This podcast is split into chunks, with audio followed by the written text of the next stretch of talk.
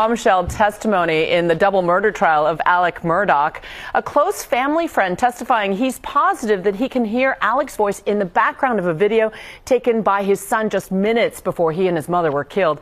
Eva Pilgrim has been covering the story and is here with details. Good morning to you, Eva. Good morning, Juju. It was an explosive day in court. A cell phone expert testifying that Alec Murdaugh's call logs from the day leading up to the murders were missing, saying it appears Murdaugh deleted the data, and that was just the beginning of the bombshell moments.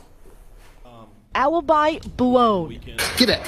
Get back. This 58 second video from Alec Murdaugh's own son directly contradicting his story. The state saying it places the defendant at the murder scene minutes before his wife and son were killed. In the video, you can see his son Paul going into a pen on the family's property to check on a friend's dog.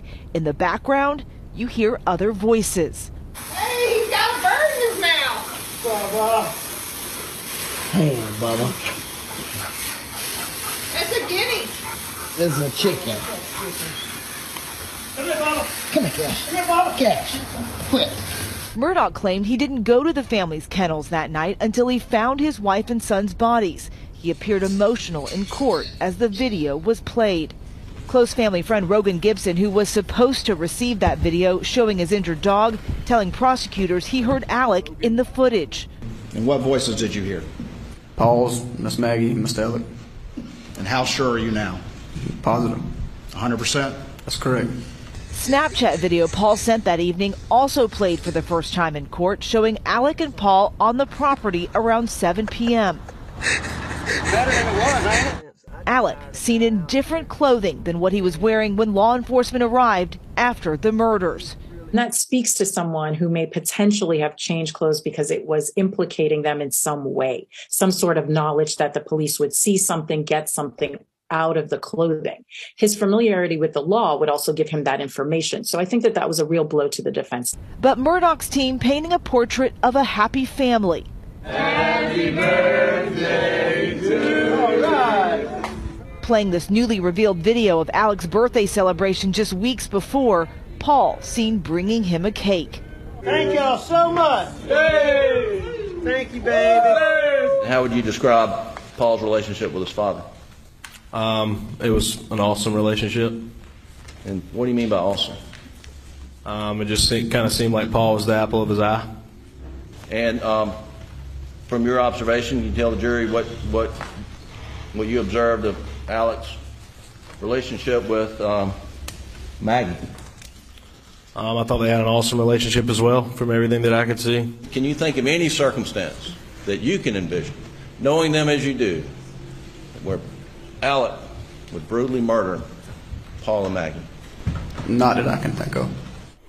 And in the final moments of court, some more fireworks. The state introducing a possible motive, grilling a witness on if he knew Alec Murdaugh was confronted on the day of the murders about missing fees from his law firm. The defense objecting. This morning, there will be a hearing to determine if the evidence in his alleged financial crimes can be admitted in this trial. Guys. Now, before we do our introductions, I think it's only fitting that. Oh, no. What? What do you mean? It's always. What? What do you mean? Oh no! I think it's fitting for me It's to. always, Mom, mom, blah blah blah, mom, blah. It's always you always start that way. Actually, I'd no. like to open up a discussion. What discussion? Go ahead. Go ahead, sister. No, it's dad jokes. Okay, Dada. I do Oh. dad jokes, obviously. Continue then. Okay. Okay. What's your dis? No, not obviously. It's always been mom joke. No. I did dad jokes when we did the last Zoom, so I'm gonna do dad jokes. Okay, are y'all ready? Yeah. Okay.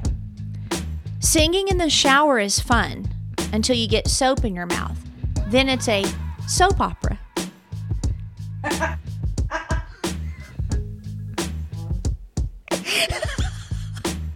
best friend back there laughing. Thank you, best friend. And she's got earphones in. She laughs at everything. What okay? what did the janitor say when he jumped out of the closet? Supplies. Surprise? No, supplies. Surprise? No, Oh, supplies? y'all are ruining my joke. It's supplies. I. Supplies. All right, one more. Yeah, try it again. You can, Crying over here. Crying. One more. Um, how does the moon cut its hair? the Eclipse moon it. cut his hair. Eclipse it. That was good. Not good. Mediocre, but I laughed. Okay, so we have a discussion before we start our case. Yes, very quickly. I need to understand this whole calendar situation. What calendar? Exactly. Exactly. The calendar you won't use in your phone. Well, because I have got to look here and it has to be up here, I can, not go away. Because when it goes away after so long, I forget about it because I am not in the habit of looking at my calendar. I put a few things in, you see. So my thought is, mother, Yes, you're daughter. giving me anxiety. I need you to focus and listen. Okay. So my thought is instead of going to your daughters, hey, what date are we doing this? Hey, what date are we doing this? Hey, what date are we doing this? Hey, what time is this? What time is this? You just go, dink. Oh, hmm. Interesting. Here's my calendar. Let me look that up. I had a question about September. Let's go to September, shall I? I can do that, but to be notified And it's stuff, still not in I will forget. What? our trip. What do you mean notified? We're not talking about notifying. I, I'm talking about putting stuff in your calendar. Why do you have to be notified? I have it on my big calendar and my little personal one I write on. Yes, you said that multiple times, but my point is, is like you could put it in here. That way, if you have questions, you can just go to this calendar because you have this with you at all times. And I have my other calendar with me too all the time. you just said it was at home. Where is well, it? yeah, Do you have it on you? on the counter. Do I need to look something up? I know the date of the trip, twenty fourth. No, uh, uh, Y O U, capital, capital, capital is exhausting You to me. literally just said, I keep it on me all, excuse me, it's at home. With me all the time. But that's not. It's usually in my vehicle or it's at home. bull crap because you're always texting when you're in your vehicle, asking about dates and times. That's because I can, I'm driving and can't look at the book. No, that's because you don't have your calendar, which is at home. My calendar's always in the van. Always. I brought it But in you just said it was at home. Friday. And it is. I brought it in. Friday. and you said it's always with stuff. you. It's not always with you. You can use technology. How about both? How about not either or, but you write it down and then you have it in your phone as well. Now, yes, that's what my point was. And then, so another one of her issues is that it's not up here, it goes away. Like reminders for dentist birthdays. But I like to have the reminders. The trip I'll remember. It's the 24th. so you like to have the reminders. yeah, to stay. How does your paper calendar remind you? Because I leave it open on my seat and it has all my dates, everything I do. It's sort of like a diary in case something happens to me, you know, like we see on our shows. They can track me back because I write my little notes and stuff. Mm-hmm. Yeah. Where was she when she was murdered at this time or day? Well, She was at the house Let's at look- her daughter's because she's not. let's look at the calendar and we can retract her steps and see if she put any notations of anything suspicious. or used her calendar at all. I, Well, I- you know, a lot of people still use a calendar. I'm all for that. I don't know what y'all, y'all are really choppy. We're gonna go ahead and get uh, into the the case, but I didn't know if there was any way Elena to fix it over there. I'm trying to see. You're choppy too when It's we talk to you. Yeah, Oh, 'cause I'm not. are? Yeah, I'm not on my side. I I just don't know. I don't know what's happening. So I just switched the video. It'll record that way, right? She's not. She can't hear now because we're changing them. So was that discussion or you feel better now? no. Okay. I think I think you need to do both. It doesn't make any sense. All right, are you guys on there? Our internet stable. Okay. We're good. Go ahead. All right. It just takes a minute to reconnect. Okay. All right. Well, this is a bonus episode uh, of Outline of a Murder. I am Sherry. Please introduce yourselves for our podcast listeners. I am mom. I'm mom. You were done, right? Well, she said introduce yourselves, pause. You There was no pause. You can't pause for one second. No, you can't talk for one second with you. There was no pause. Well, Anyway, Oh, is there something else you no, want to say? no, no. I love you. Doesn't feel like it. I'm Elena. Stop petting me like a dog. And by the way, I don't know what you guys have planned, but I shouldn't be involved in that. whatever. Anyway, moving on. That's So the Murdaugh case, um, we have wanted to do for quite a while, and uh, I'm excited to do it. I think that we're going to have some good insight of things that maybe people um, don't know about. But I also discovered new information as early as this morning. Um, on- Really? yes, on a Snapchat from Paul Murdaugh's phone uh, either before, after, during the murder. So there's a lot of evidence against Alex Murdaugh. Of course, you know you have to do the whole stupid, you know, he's innocent until proven guilty. Um, but this case has one of the most has one of the most twist twisted and turning cases I've ever seen. So what did you say at the beginning because it cut out? What was it with his phone?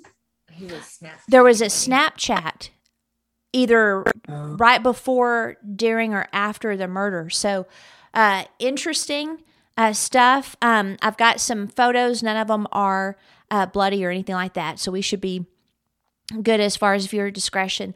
Um, but also, I wanted to give you guys an update. You know, we're about to record the local uh, cases uh, episodes in February, and I've Right. been uh, researching the Phantom Killer. I've been reading a book by a guy that actually grew up there, and his dad was involved in the story, and so he has some of the firsthand information. He's also a journalist, etc. Anyway, they they know who did it. It is not a mystery, and so we'll be break. Huh? Really? Yeah. So we'll be breaking down the case, and um, and I thought it was a guy as well, and uh, so a lot of the the stuff that's come out in this book is confirming my thoughts, as well as the fact that they had to go about it about him being taken off the streets in a very creative way, and so we'll get into all of that. But yeah, they caught the guy. He served time. Uh, he got out in 1994, and um, I think he's dead at this point. But it's very interesting. So It must be someone in politics or important for them to have to do it. no, it was no one important. It was a petty criminal, career criminal. Uh, okay, so I want to dive into um, first. I want to I want to go into Margaret and Paul Murdaugh's murder. Uh, they were discovered by the husband and the father, Alex Murdaugh, in the yard of one of their properties. Um, now, at the time when this case broke, which by the way, I'm of course following the Bryan Kohberger case, I'm also following the Walshe case of the wife that went missing. You know, immediately it's like, oh, the husband did it. And of course, they found all the evidence that he did. Um, that's not always the case, but I probably wouldn't be good on juries because I'd be like, you're guilty. Yeah, I wouldn't want you on my jury. Um, but when the Alex Murdaugh case broke, it broke actually on Fox News. And we get the first report. I don't know if you guys remember, but the first report was um, that Maggie and Paul Murdaugh were found dead by Alex Murdaugh, the father, on one of their estates. And um, and then after that, and so, you know, obviously it's interesting because Paul Murdaugh was about to go on trial for the boating accident, which we'll get into. But Right. I, I thought, well, maybe someone that was family members of the, the victims killed him. But I was like, well, but why would they kill Maggie? Like it immediately did not make any sense to me. So I was suspicious of Alex. Unless, right. Unless they didn't know she was there and she was a witness. Yeah, I mean that was a possibility, but it just the location of the murders and where the bodies were, it just seemed like it was someone that definitely was intimate with that location and the the property because it's a huge property. And so then, you know, I'm thinking, okay, my top suspect would be Alex Murdaugh. Well, then you have, I don't know, I've got all the dates in my notes where someone tried to shoot him. The minute I heard that, I was like, you, sir, just overplayed your hand, and you're probably going to go on trial for murder of your wife and your son because this isn't a James Bond movie. This isn't a Bourne Identity movie. You know, you don't have people in this tiny little town just shooting an entire family up. So I believe he's trying to get the suspicion off of him. And so we'll dive into some of my theories if they're correct and stuff. But If he wouldn't have done that, he might have not gotten away with it, but it'd have been maybe harder to prove that he actually killed his wife and son. yeah, But he went he went too far, way too far. He did. He went way too far. Uh, he went Hollywood, and you know, thinking, I guess this is what happens in real life. Um, but there's a lot of criminal behavior under the surface with this guy. Um, so I, what I'll do is go through the victims first, and then we'll listen to his 911 call. It actually sounds very genuine uh, to me. But okay, so Margaret Maggie Kennedy Branstetter met Alexander Murdaugh in the late 80s at the University of South Carolina, and she was a pretty blonde sorority girl. And then Alex was from a, one of the state's most powerful legal families. Uh, Alex's great grandfather, Randolph Murdaugh Su- Sr., started the family law firm in 1910. And he served as a local prosecutor uh, 10 years later for 30 years. And then his son took uh, his place in 1940. And then Alex's father was a DA until 2005. So Alex was following, you know, the family's footsteps. He became a lawyer. He also worked at the firm and he was also a part time prosecutor for the 14th Judicial Circuit. So just picture small town South Carolina, you know, very uh, tight knit community and a huge, powerful family. Okay, so that's the Yeah, they scenario. ran, they ran the whole town practically. His brother worked at that firm too. Still does, if I'm not mistaken. Uh huh. And they married and they lived in Hampton County. So Hampton County is mostly poor, uh, but they enjoyed a lot of success. They had three properties. Uh, some blogs call them estates, and I think it fits. Um, Maggie liked fur coats when it was cold enough. She loved staying at their hunting lodge that was right outside of Hampton uh, County and then or Hampton, and then they enjoyed their 17 foot power boat. So I don't. That must be like a huge, expensive power boat. But um, life was great. I mean, their sons were um, doing well. One, I think, was either about to go to college or was in college. Um, Paul was a high school uh, student. But on June 7th, around 10 p.m., Alex Murdaugh goes to the hunting lodge where Maggie was at, and so was Paul, and he found his uh, wife and son dead. And they were near their dog kennel. I guess they had hunting dogs as well. Paul was shot in the head with a shotgun. Maggie was shot with a semi automatic raf- uh, rifle. So it's two separate weapons and they were basically shot execution style. And uh, so when Murdaugh um, discovered them, he called the police. And let's see, I'm pretty sure I have. Yes. So this is the 911 call. I'll go ahead and play it for you guys.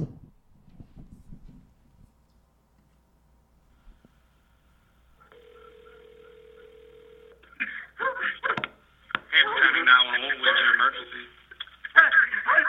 This at 4147 Moselle Road. I need the police to assist immediately. My wife and child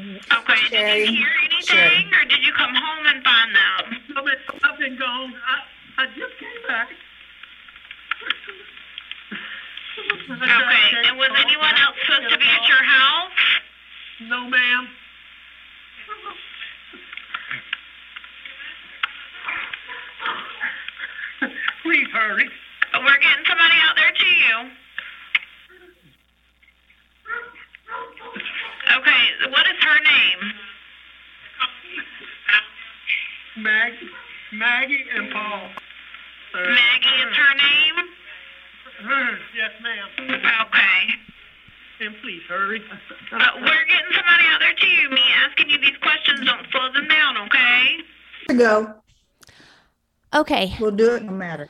So on the the 911 call, um, I know our listeners were able to to hear, but for you guys, um, so basically he you know finds his wife and he says my child, which I thought was interesting. Uh, I some people say like if they like if a, a person that's close to the victim kills them, they won't use their first name. And he didn't. He said my wife and my child.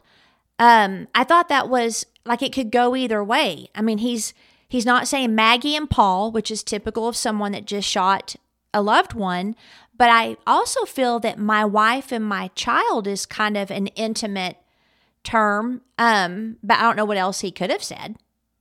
No. What? Yeah. I mean, he might have been just, he, I mean, because they don't know who they are, Maggie and Paul, or so he probably, you know, your son. I could see, I would say my kid, my son, Mhm. daughter. Yeah. Because I could say, oh, Jerry shot on the ground or Lena shot on the ground, and they won't, you know, well, who is No. that? Mm-hmm. You know what I mm-hmm. And Listen. the fact that he said, uh, like my child, I mean, it, it sounds like he's very sincere on the call. Like when I originally heard the 911 call, um, I wasn't like it, it sounded like he wasn't too hysterical. He wasn't, you know, not hysterical en- enough, which that aggravates me actually when people judge somebody's guilt or innocence by their reactions. I'm just stating that it did sound very sincere. He also said that he had been up there and took a, a look and it was bad. It was really bad. So, um, all right, and then th- now they're trying to get to him. So hopefully y'all can hear. Uh, But it would sound so, uh, it would sound sincere because he's stating facts. You know what I mean? Well, I think what she's saying is like his reaction to the situation sounded sincere. Yeah. Because if you kill someone and look at them, it's a sincere reaction, I would think, right? mm, They're No. bloody, it's upsetting, blah, blah, blah, blah, blah. No. I I No, thought it, it sounded sincere until towards the end. I thought it sort of petered out a little bit. now, there's been plenty where they didn't have any emotion at all, and in fact, That's one true. guy they convicted him because he didn't have any emotion, and I I believe he's innocent. I don't believe he did it, and um, he went to jail. Uh, his wife committed suicide, and they they said he did it, and that's a case I'd like to do later. Uh, but let me see if y'all can hear the rest of this. Hang on. Okay. And you sure they're not breathing? Is he moving at all, your son? I know you said that she was shot, but what about your son? Nobody. They're not. Neither one of them's moving.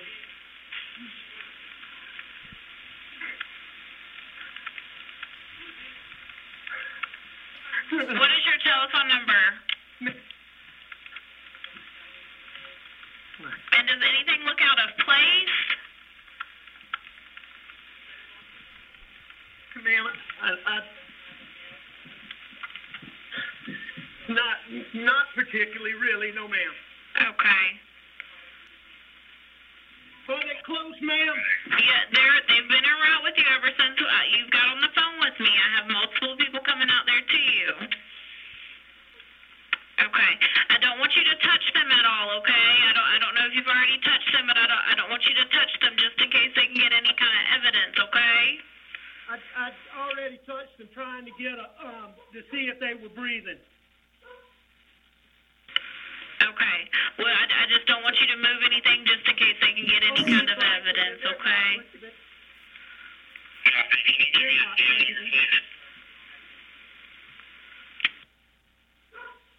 Oh.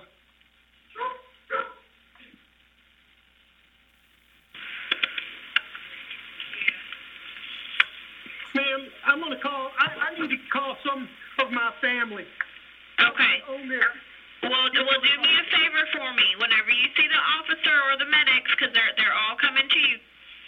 Absolutely. Okay. But we have them come in, turn on the flashes on your vehicle so they can see you. Okay.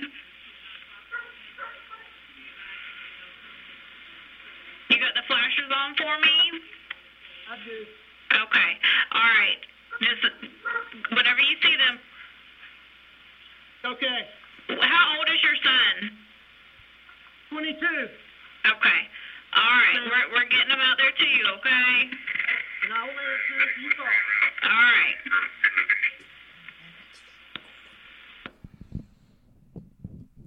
Okay, so at the beginning of the call, he sounds, you know, panicked, just found his kids. Mm-hmm. then at the end, I need to get off the phone and call some family. I know. That's And what it I sounded like Yeah, regular. That's why I meant s- when the 911 call that it had petered out at the end. That's what I oh. was talking about. But who, who, I, don't- I've seen a lot of, or heard a lot of calls like that, and I have never heard ones that I have to let you go to call my family, no. family members. I never have. I've never heard that. I I mean, haven't. it's a lifeline too. You want to keep them on the phone. Like, when are they going to get here? Like, you're Right. Constantly. Well, I say you're constantly. I mean, you hear it to where Yeah. it's constantly. yeah. Everyone reacts different, but I've never heard that on a 911 call. That's Me- like saying, hey, let me go make a sandwich. I'll be right back. Well, and the other thing that I thought was interesting is what was he doing in those long pauses? I know. Cleaning up evidence. You know, he must have shot them before because they didn't even find the guns around there. So you you'll probably get to it, but I'm curious as to how long they'd been dead by the time he made the call. Yeah, it was just weird. What? Moving ahead. I know I keep moving ahead. Sorry. I know you're, You're going to good, get you're to good. it. Oh no, you're fine. just- and actually, I was trying to remember. Do I have how long? Um, I think if memory serves right, there might have been like an hour. Um, but I don't know. Uh, An hour. before they were called, yeah, but I'm not sure. So, so obviously, Paul was 22. I thought he was a teenager, but that must have been when he had the boat crash because he used his brother's ID to go into a bar. Mm-hmm. Uh, now, Yeah, that boat crash wasn't too far ahead of this. Well, uh, yeah, because he was what, 18 maybe or 19 when he was drinking at the bar? Really? Yeah, he had to be under 21. Well, yeah, he was under 21. Yeah, yeah, yeah. Now, at first, Alex and his son Buster, they were not suspects in the murder.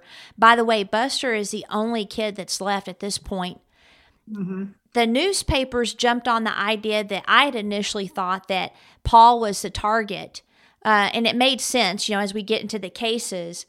But within hours, the detectives and police were actually dredging the swampland that was not very far from the lodge.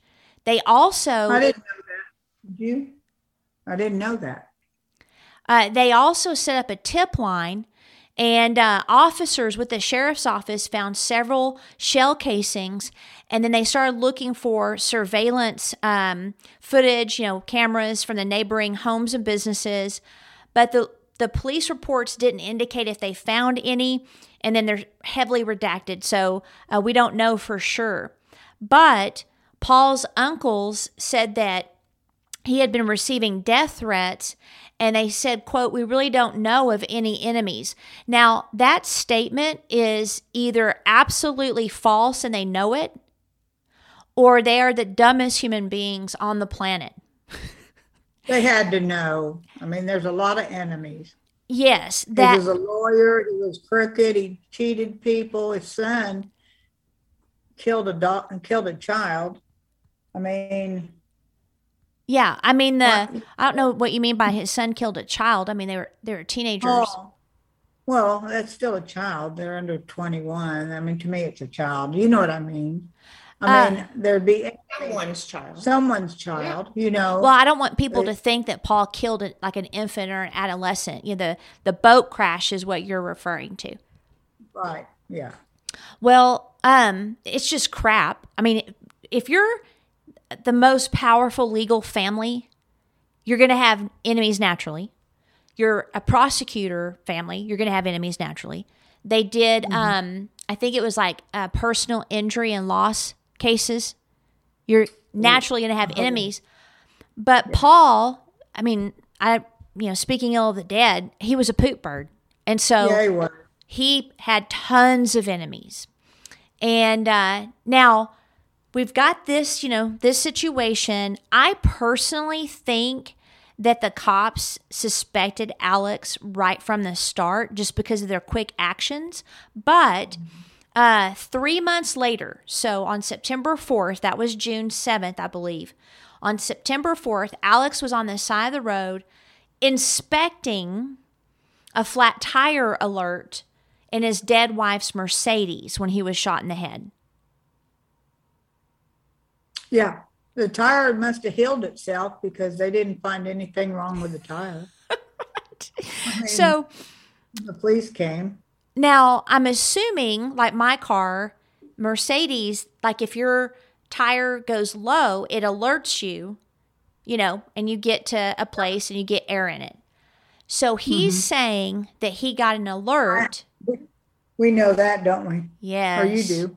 Yes. That's not what happened. That's why I was laughing. Well, they actually don't go flat. The tire does not go flat, but you get an alert. Mm-hmm. Yeah. So I'm thinking he's saying that he got an alert. He pulls over to inspect the tire. And then while he was inspecting the tire, someone shot him uh, in the head. And I don't have that 911 call. I thought I did. Um, you know, but basically he's like, hey, I've been shot in the head. Um, and I'm curious, I'm trying to remember if he said you know, that his wife and child had been shot. Now he's been shot. I don't know. But at this point, a lot of people are saying, okay, someone's after the Murdaugh family. And some wondered if the Beach family was behind it because the Beach family was another powerful family and um, a, a, a family that the people loved. And Mallory is the one that died in the boat crash. And uh, but it wasn't long before all of that fell apart. I mean, the Beach family is like, we had nothing to do with this. Um, they had a civil suit, and then you know the whole can of worms unravels. If he That would, was Mallory's parents, right, right? yeah. And if he hadn't have done the side shooting, I think maybe none of this would have come out or it would have taken a lot longer. Okay, so the first thing that cops noticed is he said that he was going to Charleston, but he wasn't on the road that takes you to Charleston. Oh, I didn't know that. Did you? And then his tire can go for 50 miles without a flat or on a flat. Now, I mean, Elena knows that that's not necessarily the easiest thing. Oh, it didn't. No. We had to go get her. Yes. I knew you had to go get her, but when the car, when the tire went down, it didn't go down, did it? You could still drive it. No, it it- like it it you could not drive it. So it's like it's it was just like a flat tire. It felt like it and sounded like it, but it Oh. wasn't flat. Mm-hmm. Yeah, so it was really hard to drive. So finally, we're like, you know what? We'll just come get you. Right. You should. My car. Don't take my car again. I'm not. I haven't. The other thing that they noticed is his wound was superficial. They airlifted Hmm. him from Hampton to Savannah, and by the time they got him there, the two wounds had stopped bleeding. Uh, he later admitted to calling his distant cousin, uh, Curtis Edward Smith, who, quote, met him on the side of the road and agreed to shoot him in the head so that Buster could get the $10 million in insurance money. You know, that has always puzzled me, though. Why? I mean, he's the, the only one left, but if he went to jail, he would get the insurance money when he died. You know what I mean? No. Why would you kill yourself unless it was guilt? I mean, Well, no. I mean, I want someone to try to kill you. I'm confused by your No. question. So why would he want to kill him, get killed to leave the inheritance anyway? Because he could go to jail and he could just Oh, die natural. die causes natural and get he'd the- get it anyway. Ah. I mean, they had money in the bank. They had, you know what I mean? Well, it, it could be another 60 drank years before he dies. Well, I don't know. If he's in jail, he might not take 60 years. Well, he said that, People hated him. yeah, he said that um, he thought that the insurance wouldn't pay out if uh, he had committed suicide. And, but, so his lawyer said this was an attempt on his part to do something to protect his child and um, that he didn't want a fake crime to distract them from investigating the death of Maggie and, and Paul. And so that was the official statement from his lawyer. But I don't believe this for a minute. I do not No. think that he did that to get insurance money paid out to Buster. I think that he did it to get the heat off of himself. Yeah. I agree with that. Yeah. And uh, Yes. Murdaugh and Smith, they were indicted for conspiracy and felony insurance fraud. The conspiracy charge could be up to five years in prison. It had a fine of $5,000. The fraud charge carries a sentence of about 10 years. But Murdaugh also had, or Murdoch, I know they call him Murdoch. I think it's stupid. I guess I should start calling him by his name. Murdoch Yeah. had additional charges. Do you want to change his name to Murdoch? I mean, why do you want to change it? You It's not spelled by his- correctly. What is his name? Murdoch. It's Murdoch. But when you look at it, it's Murdoch. D A U G H is dog. Dog.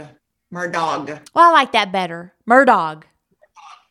That's Yes. a good one. He is a dog. Murder dog. Oh. Murdog. There you go. There you go. Murdog. Murdog. So they get You gave. know, I read an article. You're happy about that. That the cousin, the reason he shot him where he was because he was scared and he backed out, but he wanted to shoot him because he was egg, sort of egging him on to do it. I read that in an article. I don't know if it's true or not, but Well, I think his cousin's a poop bird too, and he's going to spin any story he can to lessen his involvement. Um, yeah. But if his gun was right to his head, I sort of believe it because it would have went to his head. I don't head. because Murdoch would have, or Murdoch would have um, flinched. dog. You know what I mean? He might have flinched. I mean, if you're standing there and someone's about to shoot you in the back of the head, you're probably gonna react. Well, you flinch like that, but if it hadn't been shot yet, you don't go. No, you're like, haven't got- you ever he's got- had that situation before? You're like, He's this. got, it's a big head. How can you miss? Well, headshots are the most difficult. He had a huge head. Well, I, I, wouldn't have missed. I wouldn't have missed. Well, No. So Murdaugh got uh, additional charges of filing a false police report, and then Smith got one for pointing and presenting a firearm, assisted suicide, aggravated assault and battery. Now he admitted his involvement on um, an interview that he did. He said that on September 4th, 2021, Alex asked him to meet up on a rural road in Hampton. He claimed that when he got there, Alex was holding a gun, and Alex said, You gonna shoot me? And I said, No. And then um, Smith said that he said, Well, you've got to do it. And he made a move like this, and I grabbed his arm. I shoved the gun up behind him, between me and him, and it went off. Smith then said he was a thousand percent sure that the bullet did not hit either of them, which is dumb because obviously it did hit uh, Murdaugh. So, in response to Smith's claims, Alex. Alex released medical records to show that he was in fact shot in the back of a head, but it was peripheral, so it barely touched him. And then at a head-to-toe examination at the Memorial Health in Savannah, Georgia, where they airlifted him, uh, at 5:34, he was admitted to the ICU, obviously because of trauma. And it, quote, revealed two superficial appearing bullet wounds to the posterior scalp with no active hemorrhage. So you could, like, if you look at him in court later, you couldn't even see the wounds. No. And uh, by the way, a gun doesn't just go off. People say that, but it doesn't just go off. Hmm. They say there has to be so many pounds pulling a trigger. Oh, yeah. Uh, it, it just doesn't just go off. Well, sometimes if you have a, a hair trigger, I mean, it actually doesn't take that much pressure, you know, especially if you're fighting over the weapon. No, what I what I think happened is either Murdoch or Murdoch um, flinched, or uh, Smith couldn't do it, and so he well, just. Smith said in that article I read he couldn't do it. Well, I don't believe a word that Smith says. No. You know but what I mean? think that's more plausible than flinching so much your head would move off when you have a big target there. I believe.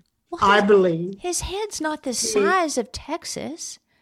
it's the size of a it's the size of a watermelon. Okay, I'm going to bring up his picture because you're being ridiculous. Okay. Look at that. But he's a tall man. Like, that's not a huge head. I don't know. I mean, big enough where you could It's shoot big, it. but I wouldn't seriously. say it's as big as a melon, Mom. yeah, it's in the back, and he's a very tall man. Um, let's see. I think I found some pictures But supposedly he was on the ground. of him with um his No, but it makes it a lower shot. I I just don't believe he couldn't have shot him in the head if he wanted to. I mean, look how tall mm-hmm. he Even is. Unless you're convulsing, that kind of flinch. I mean, he's a big What is man. happening? Can Can you see the screen? Do you He see the is- picture? But he was on his knees when he was shot. Yes. Sherry. It doesn't matter. I beg to differ. Yeah. All right. Noted. Noted. Yes. How do you know he was on his knees? Because it said it was on his knees in the reports. That he was on his knees pretending to check a tire, his tire. Oh, that he was bent over. Uh-huh. Been over on his knees. Which knees. makes yeah. sense if he were that tall. Yeah. Yeah. Because if he's that tall, you know, he'd have to get a step stool. Well- what? The other guy was shorter. Yeah. His cousin. Oh, to shoot him. I was like, to look at his tire, you got to get on his steps. No, to shoot him in the head. So he was bent over bent down. I did read that. Mhm. Well, It's a fact. no, it's not. It is not a fact because they're telling us that. Well, I'm just telling you what I read. But the two criminals are telling us the details. You can't believe criminals. For all we know, So that, so he's saying that he was standing up when he shot him. no. What I'm saying is we can't know the facts based solely on the criminals' statements. You know what I mean? I don't know if it is a criminal statement. It was just an article I read that they found. Um, it was an accident when he shot him and he was bent over or on his knees. I can't remember. But what which. I'm saying is that Murdaugh said he was bent over checking the tire when he was shot. That's from the criminal. You know what I mean? Yeah, but I would think the evidence they find would determine that. Well, that's what probably I'm wondering. So I'm wondering if they have any evidence that shows a trajectory and how he was shot. So I'm curious about that because you've got Smith saying they were fighting over the gun and it went up behind him and shot him in the head, which I think is ridiculous. And then you have uh, Fathead, according to you, saying that he was bent down, right, and checking a tire. Uh, so I, I'm curious, what was the trajectory? Was it down? Um, or was it a different scenario? And I don't know, but I just know I'm not going to believe the criminals. Right. Each one, Even they're criminal. Yeah. E- each one's going to give their own stuff. But if anybody knows, I would be curious um, because that will tell us a lot. Because if Fathead was bent over checking the tire when Poop Bird went to shoot him, then that would tell me that Poop Bird chickened out. Makes sense? Why would that? Chicken out. Because if you're bent over waiting to get shot in the back of the head and Poop Bird is above you, it's a pretty straight shot. Yeah. And according my to mom, his head is the size of a tire. So there's no way he could have missed it. No. The criminal, Poop Head, Poop Bird, said that he was scared. That might have been an interview I saw in 48, but he didn't want to do it and he felt pressured into doing it, so he did not shoot him directly in the head. Well, I just read, Listen. quoting him, I shoved the gun up behind him between me and him, and it went off. And he was a thousand percent sure that the bullet did not hit either of them. That was from his mouth.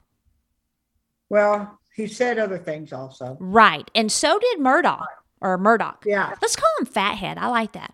So Fathead has had several. That several. might be offensive to somebody. then Oh, don't well. listen.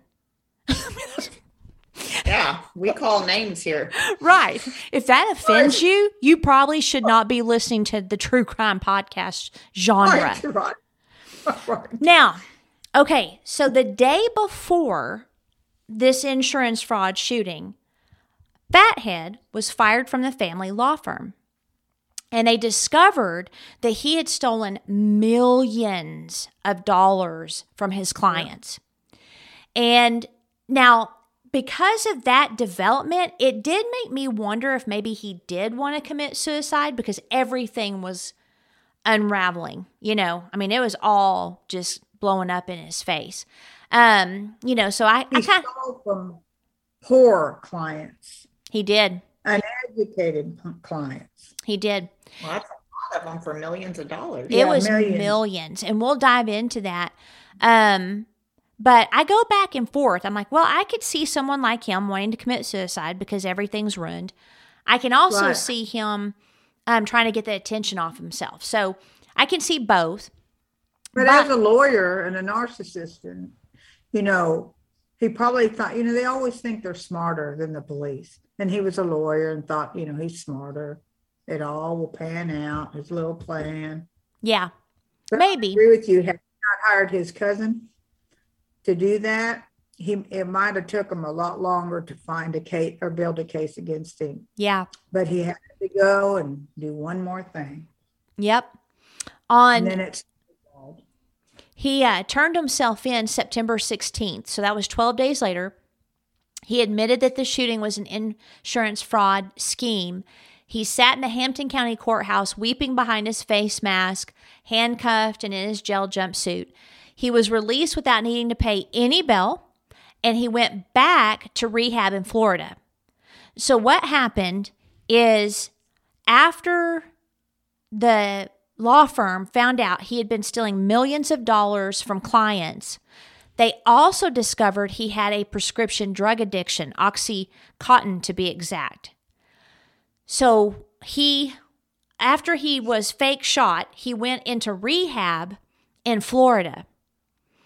And they're like, nope, you need to come back to South Carolina and answer for this crime. They told the lawyers. Yeah. And if you don't, we're going to come get you.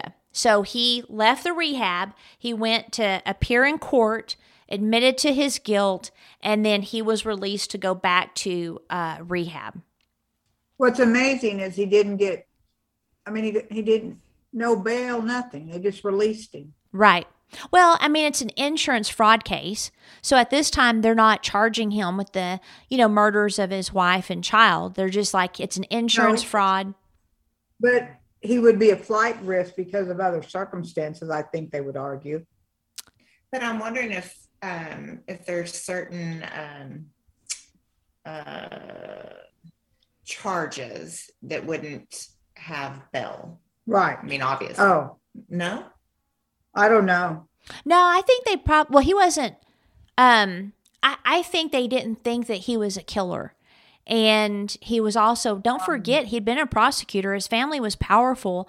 Uh, they may have taken his passport away. I don't know. Uh, Yeah, I was just going to say they may have taken his passport. Yeah. But they Yeah. obviously didn't think that he was a danger to anybody. And so they let him go back to rehab. He said that his addiction was the main reason for the embezzling, which that's a huge addiction if you're making millions. Right. Um, his license was suspended indefinitely, and his law firm, his brothers in the firm, filed a lawsuit over the money. You know it's interesting though? I'm surprised that law firm has lasted as long as it has because the Murdaugh name is ruined. No matter, you know, no matter what and who works at that firm. I mean, would you go to a firm where there's still a Murdaugh there? I mean, you know what I mean? But I wouldn't. But I think now, I think um, our era, culture, etc. I don't know that it's much of an impact as it would have been even 10, 20 years ago. I don't know that people care. No, that's unfortunately. true. I agree. true. Yeah. I mean, personally, I wouldn't. I would be very suspicious of everybody that's there. Um, I would. but it may also be the only one in the area. Mm-hmm. And I'm also surprised they the other Murdaugh stayed. Yeah. I was surprised at that. I'm not. It's their firm. not? Mm-mm. No. Plus, they did the right thing by suing him. Yeah, they did. Mm-hmm. Now, here's a twist. We're going to take a break from Fathead and we're going to go to the housekeeper because Oh yeah. we've got Have this. You, you not know this case? No, not at all. Oh, you don't? No. Oh, okay. Continue. So we have this whole like bundled up ball of yarn that just began to unravel. Now, let me show you a picture of the housekeeper. Um, this is Gloria Satterfield, age 20, uh, 57. Almost said 27. Goodness. so, age 57. And she was a nanny and a housekeeper for over 20 years. And she helped, I mean, practically raise uh, Paul and um, his brother, Buster, which I don't think I have a, a picture of uh, him. Um, but, oh, and by the way, that's Maggie, the mom, and she's wearing her fur coat. But um, Gloria was found on February 2018.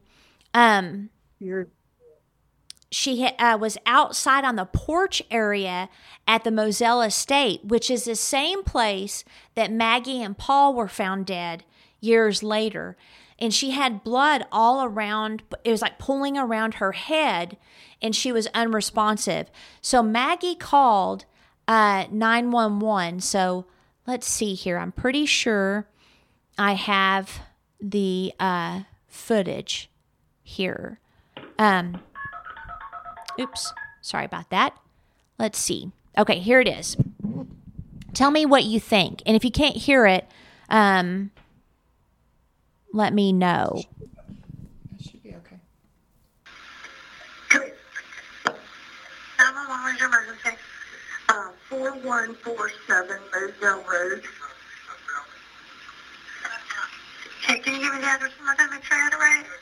Yes, 4147 Moselle Road. Okay, what's going on out there? I'm sorry? What's going on out there? Uh, my housekeeper has fallen and her head is bleeding. I cannot get her up. Okay, you said she's fallen. She's bleeding from the head. Yes, Okay. How old is she? I'm not sure, like 58 maybe. Do you know if she fell from standing or not? No. No. Where'd she fall from? Uh, from the, she's still going up the steps, up the brick steps. Okay, so she outside or inside? Outside. Okay. How many steps is there? Uh, eight. Okay, is she on the ground or is she up near the She's on the ground. She's on the ground. She's on the Is she ground. conscious? Uh, no, not really. Is she awake at all? Yes. Okay.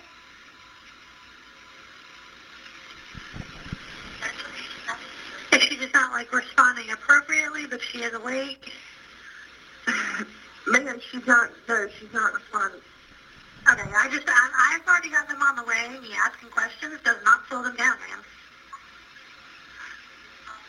Knowing if she's conscious is one of the things that the medic needs to know if she's responding Not at really. all to you. No. Okay, so she's not responsive at all. Well, I mean, she's mumbling. Okay, so she is somewhat conscious. Um, is she breathing okay? Yes. Is she bleeding from anywhere? Yes, her head. Okay, are you guys able to control the bleeding? No. Can you put a clean rag or anything on it? Uh, yeah, I got it. Okay, is she bleeding from like her face, the back of the head, I've got her an neck? ambulance coming. Sir, my, my name what? Where exactly is she bleeding from on her head? I'm not sure. At the top of her head. Okay.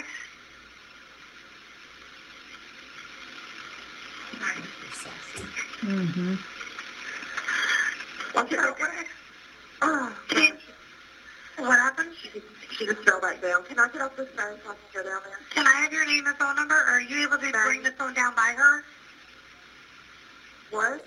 Or are you on a cell phone where you can walk down there I'm and on a talk? cell phone. No. Okay, can you bring it with you so we can ask her some questions about what kind of pain she's having?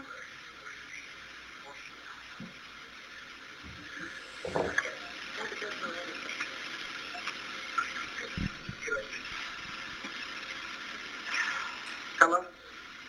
Yeah, can, can you ask the patient what kind of pain she's having? Ma'am, she can't talk. Okay, do you know, She's cracked her head and there's blood on the concrete. She's bleeding out of her left ear. okay, she's bleeding out of her ear? And out of her head. She's cracked her skull. Okay. Mm-hmm. All right, the other lady said that she had tried to stand up and fell down again? No, she, I was holding her up. Okay. She told me to turn her loose and she was trying to use her arm, but then she fell back over. Okay, do you guys know who she is? Yeah, she works for her. Okay, do you know if she's ever had a stroke or anything before? Ma'am, can you stop asking her? I already have them on the way. I already have them on the way. Me asking questions does not slow them down in any way. These are relevant questions that I have to ask for the ambulance.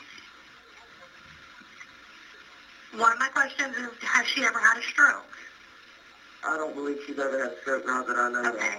Okay, is she able to talk to you guys at all, or is she unconscious that. She's not unconscious, she's just mumbling. Okay. I believe she's maybe hit her head and had maybe a concussion or something. Okay. Maybe. Do you know what her name is? Gloria Satterfield. You said Sanderfield? Ma'am? You said Sanderfield? Satterfield. Satterfield. Okay, what's the house look like out there? It's it's a um it's offset off the road. Okay. It's a big house, got a corner driveway. With a long driveway? Yeah, um Is there a gate or anything down there that they're going to need to come through? there's, there's two brick columns that have to come through. Okay, but there's no like gate code or anything that they need? No ma'am. And tell them that they can look for a fellow on a six by six Ranger. Okay. Waiting on them in the road is green. You know what the they probably know what the Ranger looks like. Yeah. You said like Someone's got on a black got on a black sweater, a hat, and pants. Okay. All right. Um, if, if something changes with her, if she loses consciousness or anything like that, I need one of you guys to call me back right away, okay? Okay, well, how about how long is it gonna take? Cause this shit. That I don't know. I, I've had them on the way since, since Maggie first called me. They were told right away. Okay. All right, but they're, I think they're coming. oh, hang on one minute. Let me check. They're coming from somewhere on Belt Highway in Ruffin. Okay, that's where their station is. Thank you. All right, but like I said, if something changes, call me back. Yes, ma'am. Okay.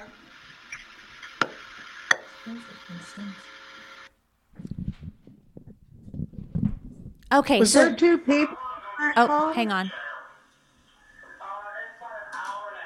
Oh my goodness, I don't know what's playing. what is happening?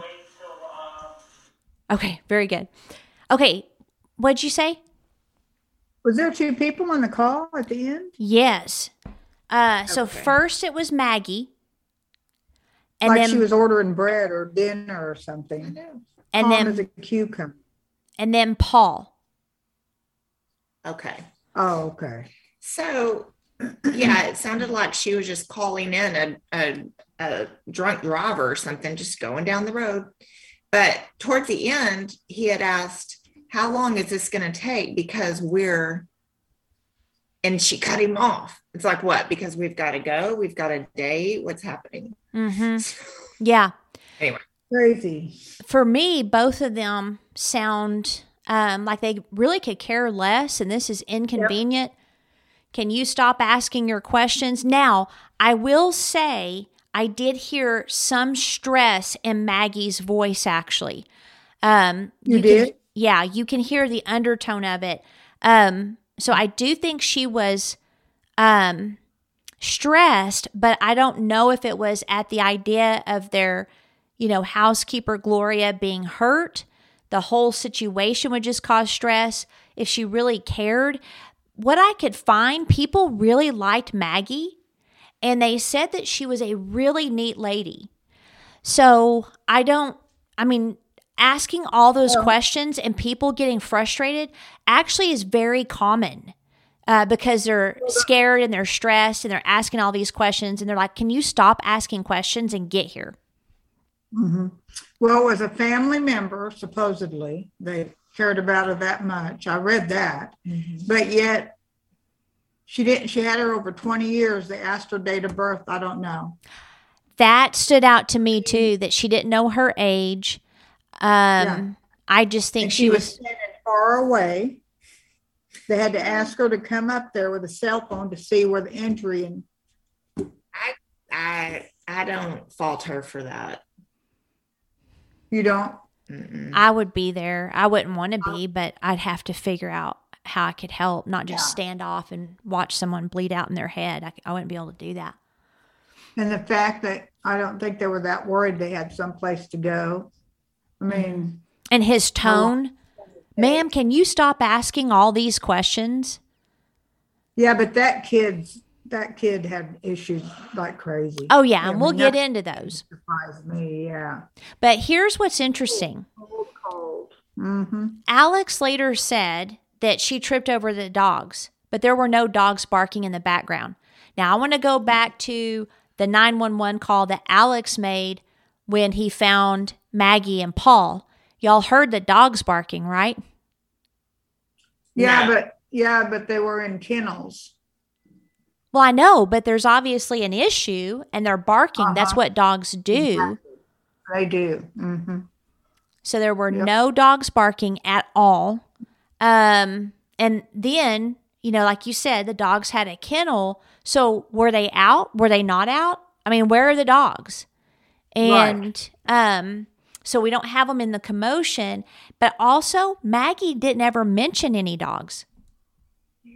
No, she didn't mention dogs. We didn't hear the dogs. Mm-mm. Yeah, she didn't say that the dogs were out or that she tripped on the dogs.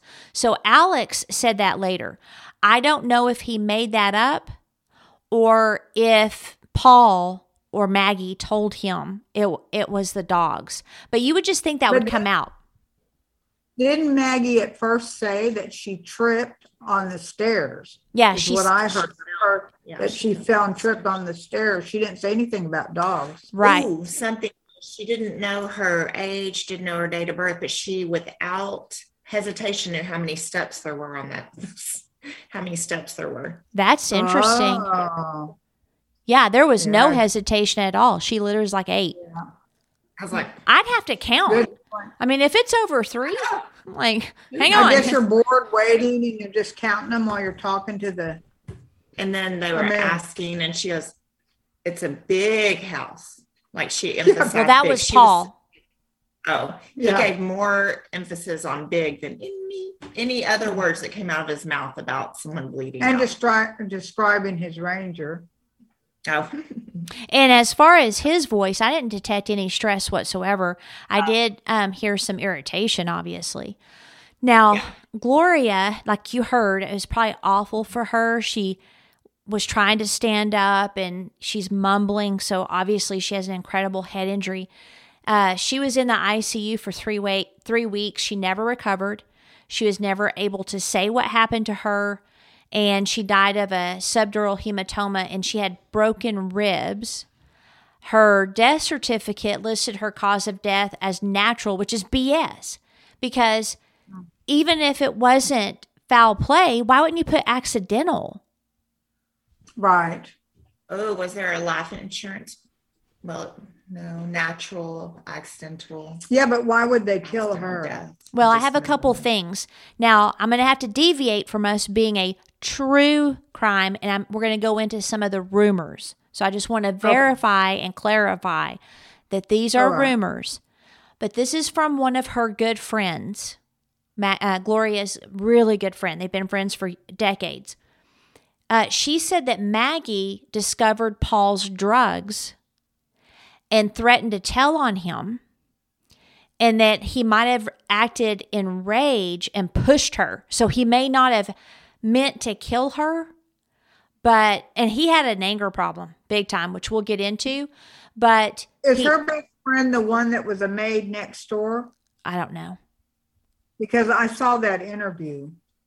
I don't know of any friend that's a maid next door, but it might have been. But um, and and then the other rumor is, and I think this was, I think it was the same friend that Gloria told her that Paul actually liked killing small animals like liz- lizards, frogs, and squirrels.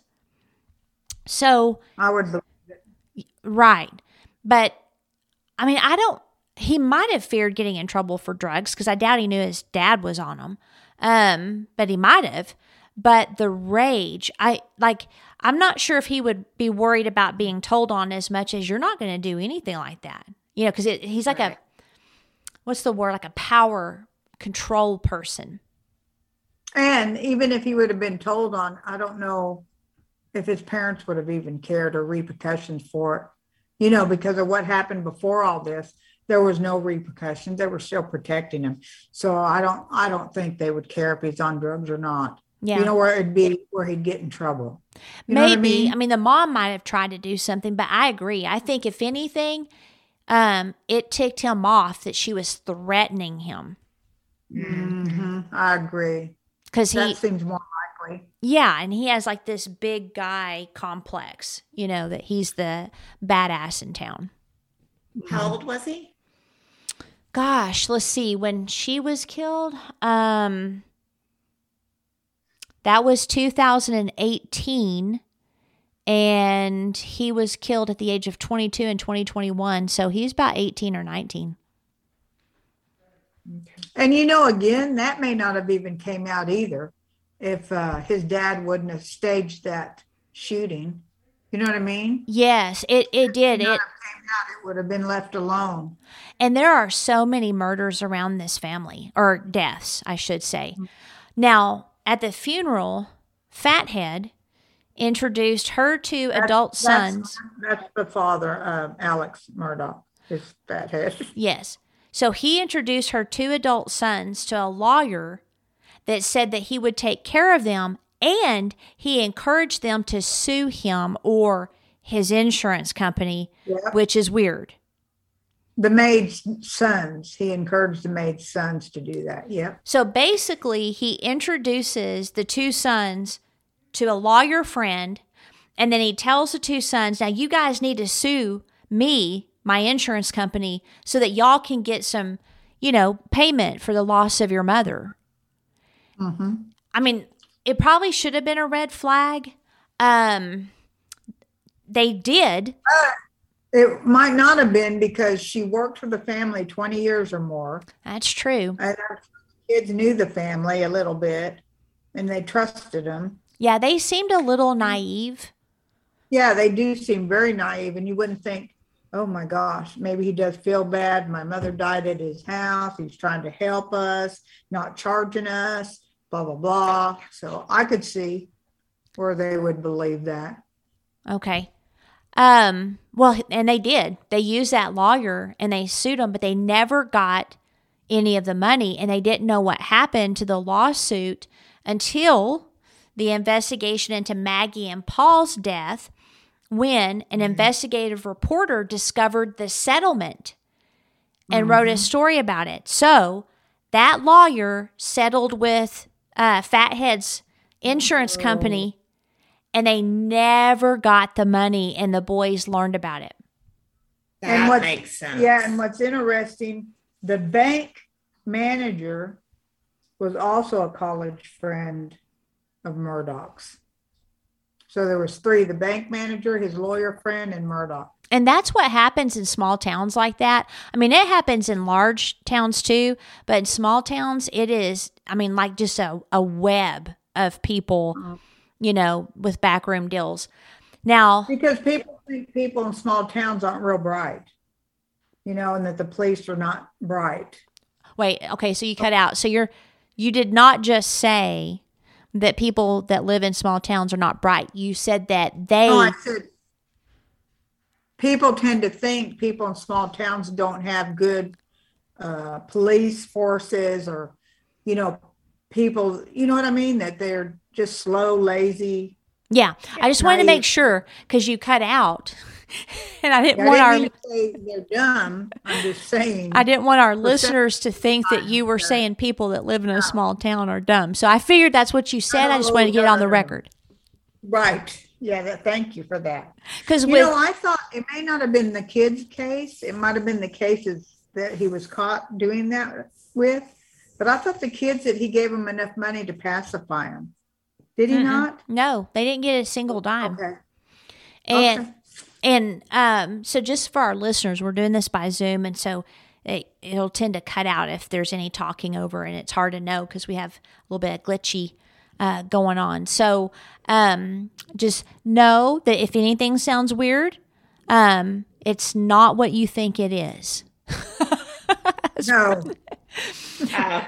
right. Okay. In a recent lawsuit filed on their behalf, the says sons said that they didn't know that the lawyer, whose name is Corey Fleming, was a close friend of Murdaugh's for 30 years, or they didn't know that they had reached a $4.3 million settlement.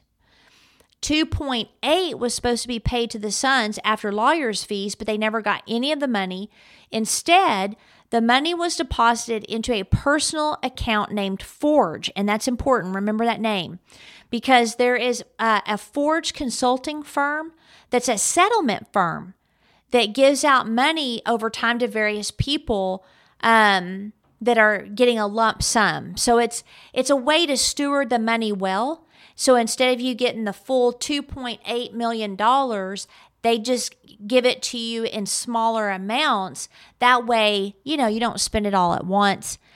Well, If I remember correctly, that company, there actually was a legitimate company named that. well, that's what I just said. The Forge Consulting Firm. I thought, I thought you were talking about him, the way they named it Murdaugh. No, no, Their no. The company, yeah. Yeah, the Forge Consulting Firm is a settlement firm that does the smaller payments. And so when Murdaugh uh, opened an account and named it Forge, the insurance companies thought they were putting money into that settlement firm, and it was actually Fathead's personal account. Yeah. So then that little discovery by an investigative reporter, an actual reporter that does their job versus fake news. Oops, I just unplugged my computer. Um, wondered if there was more. So what I want to do is finish part one with this little tidbit. They discovered a state trooper named Tommy Moore, and he had hired the Murdaugh, uh, well, I think it was Alex specifically, but the firm to represent him in a workman's comp case. He was hurt on the job when he was parked on the side of the road, and it was during a snowstorm, and they called it uh, Snowmageddon. I don't know if y'all remember that. It was January 4th, 2018. So he's remember. yeah, so he's parked in his car on the side of the road. The roads were icy, so another car slammed into the back of him. So you can imagine he's sitting still. They're going however fast. They hit him. He said instantly he had excruciating pain. He had a ringing sound in his uh, his head, and um, uh, he went to a workman comp doctor. They said that his neck was sprained, which is aggravating because it seems like workman comp doctors are actually paid to not give you an accurate diagnosis so that you don't get workman's comp. And that's what happened. Like the guy didn't get paid. And I've had that happen to a friend of mine here.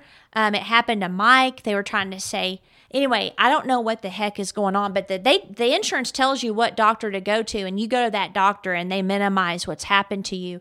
And it seems to happen quite a bit. So the pain, it never went away. And so he went to a second doctor and he learned that his neck was actually fractured and that he needed immediate surgery. But Workman's Comp refused to pay because they had the previous doctor and it wasn't the doctor that the company, the state police wanted him to go to. Well, Can I just say something as a tip for people? Mhm.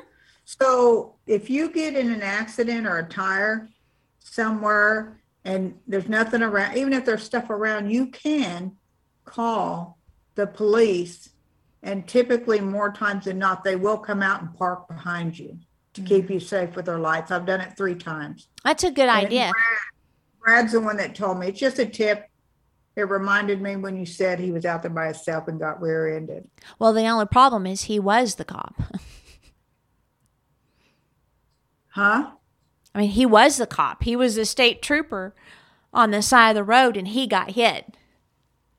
Oh, So it's a good tip. I missed that. Yeah, it's a good From- tip, but yeah. he he was the cop he got hit. You call another cop to, or didn't he have his lights on? Anyway, that's just a tip. Yeah, that's a good one. Uh, now, uh, Murdaugh assured him everything was going to be taken care of. So he went ahead and had the surgery before any settlement.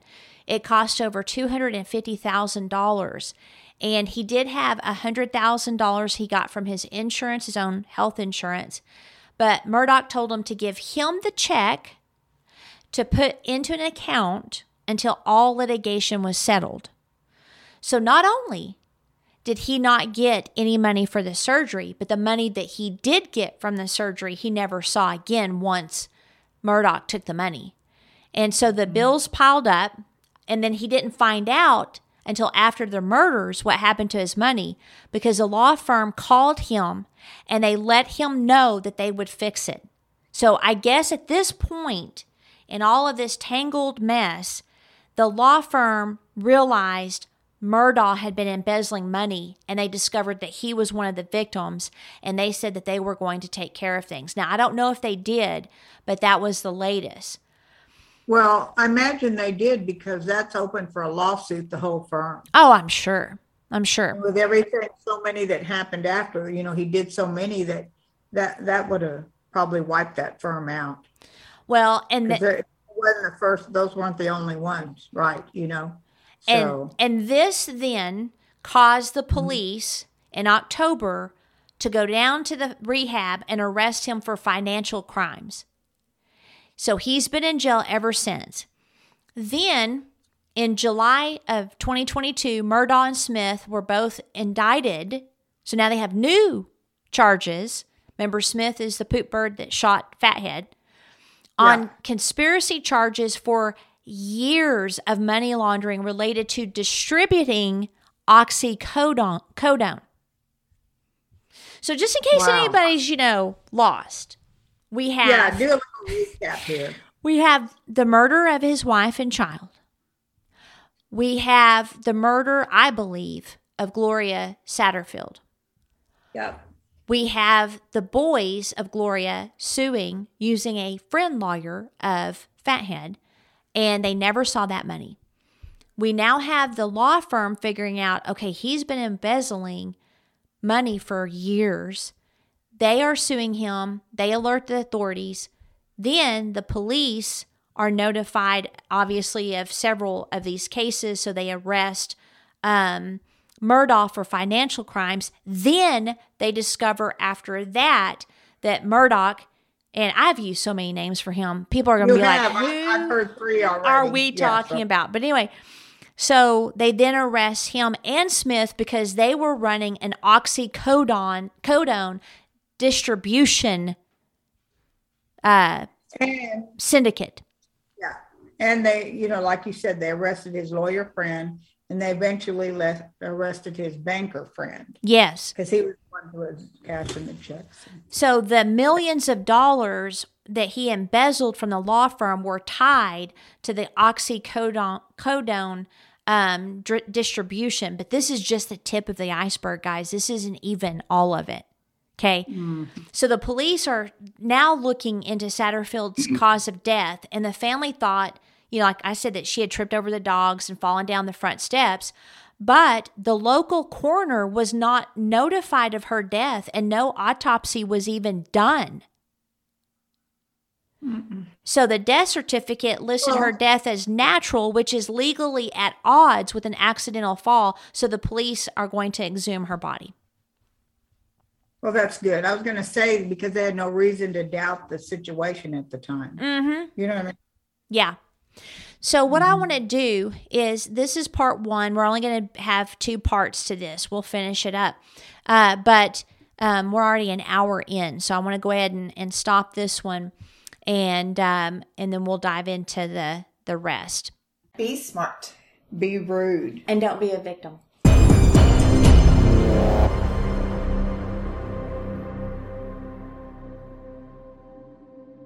Outline of a Murder is a Mr. Joseph production. What do you think, Joseph?